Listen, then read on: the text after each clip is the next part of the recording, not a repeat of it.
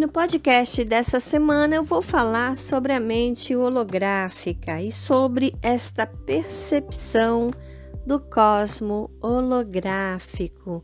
Você já parou para pensar nisso? Que vivemos em um universo holográfico? Pois é, existe uma forte linha da física quântica que estuda este conceito, que estuda esta teoria. A percepção emergente do cosmo holográfico está equilibrada para eliminar a aparente separação entre a mente e a matéria. Isso mesmo. A tempo serve de base para a cisão entre a ciência e o espírito, esta ideia do cosmos holográfico. A consciência da mente cósmica é primordial para que haja uma expressão universal como energia e toda a matéria junto, inclusive o nosso corpo físico, que também é formado por ondas regulares de energias coerentes. Assim, a inteligência permeia todo o corpo físico, todo o corpo físico do planeta. Embora órgãos específicos como o cérebro possuam seus propósitos e também as suas especialidades funcionais individuais, o corpo como um todo é um holograma microcósmico que processa e memoriza a experiência da nossa personalidade humana.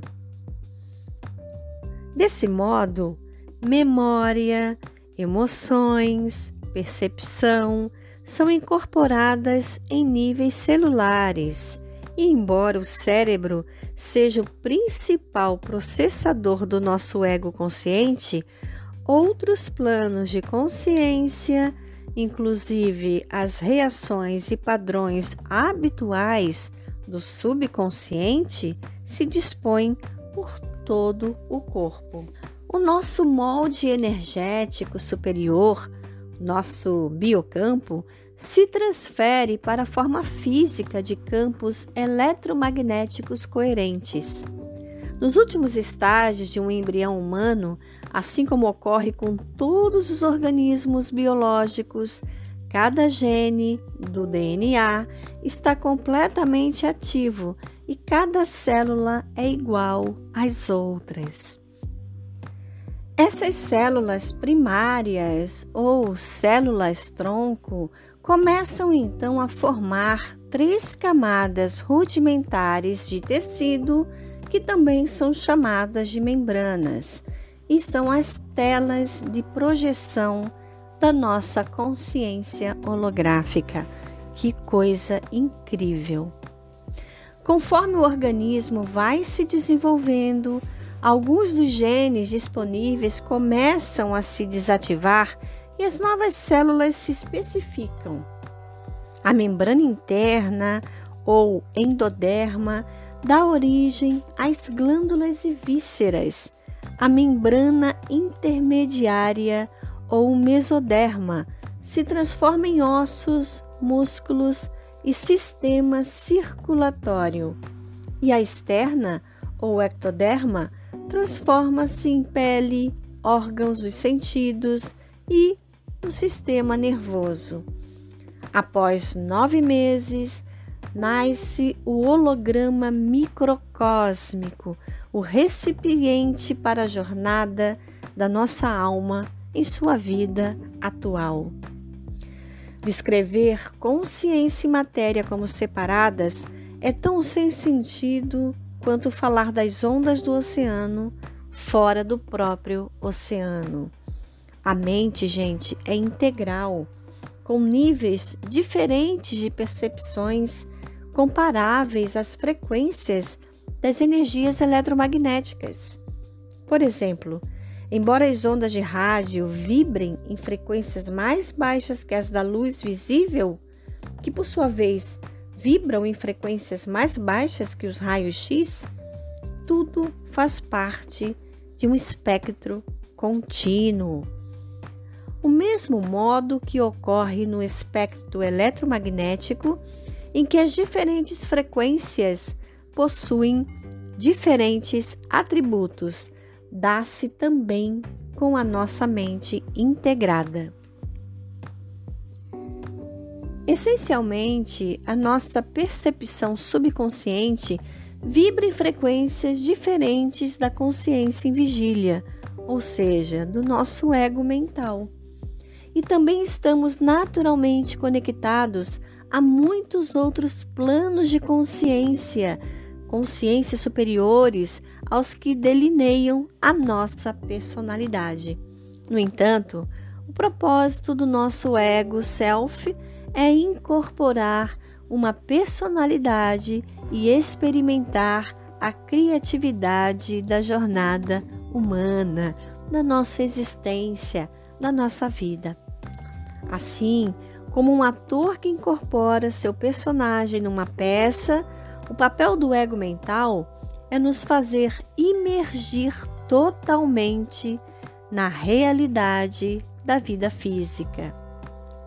Por isso, ele percebe o seu ser individual como separado do mundo. Nosso coração sabe tudo. Sim, nosso coração sabe todas as coisas.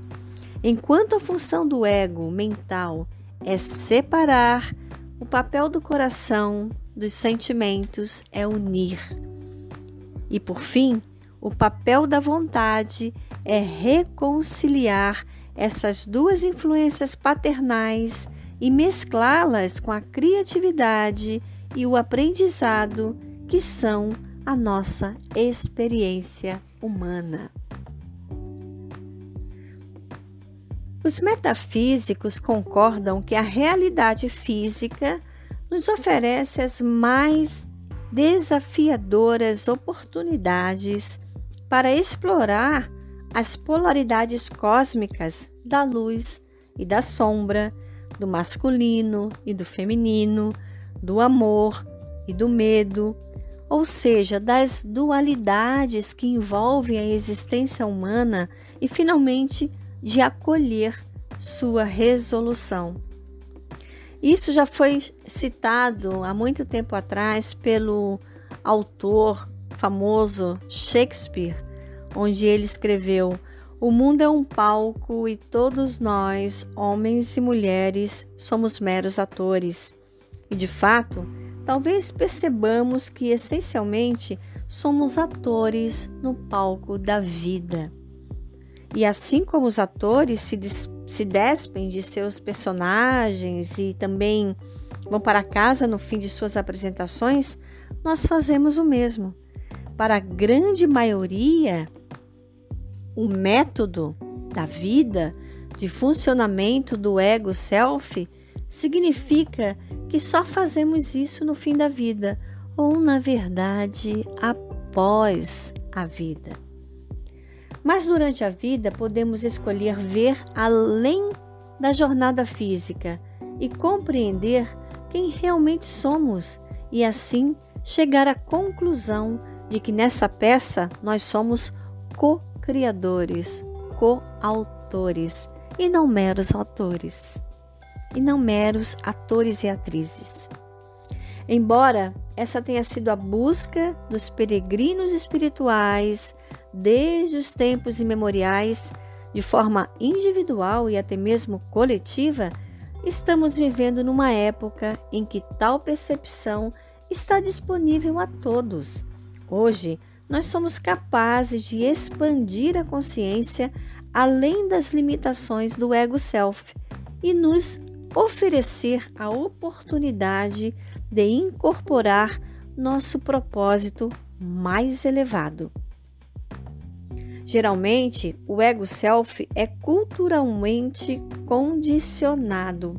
Portanto, não só atua de acordo com a visão de mundo e crenças que prevalecem em nosso meio, mas é literalmente incapaz de ver o que não consegue imaginar.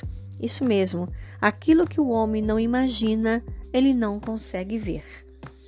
Essencialmente, não há ressonância nessa base, portanto, O ego self não tem como sintonizar-se com fenômenos novos e efetivamente inimagináveis.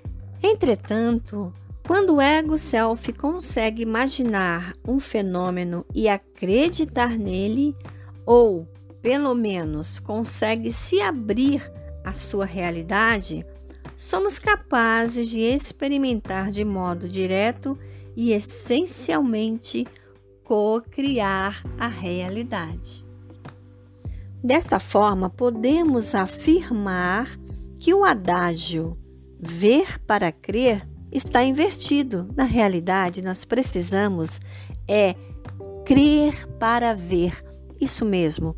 Precisamos acreditar nas coisas para que elas aconteçam.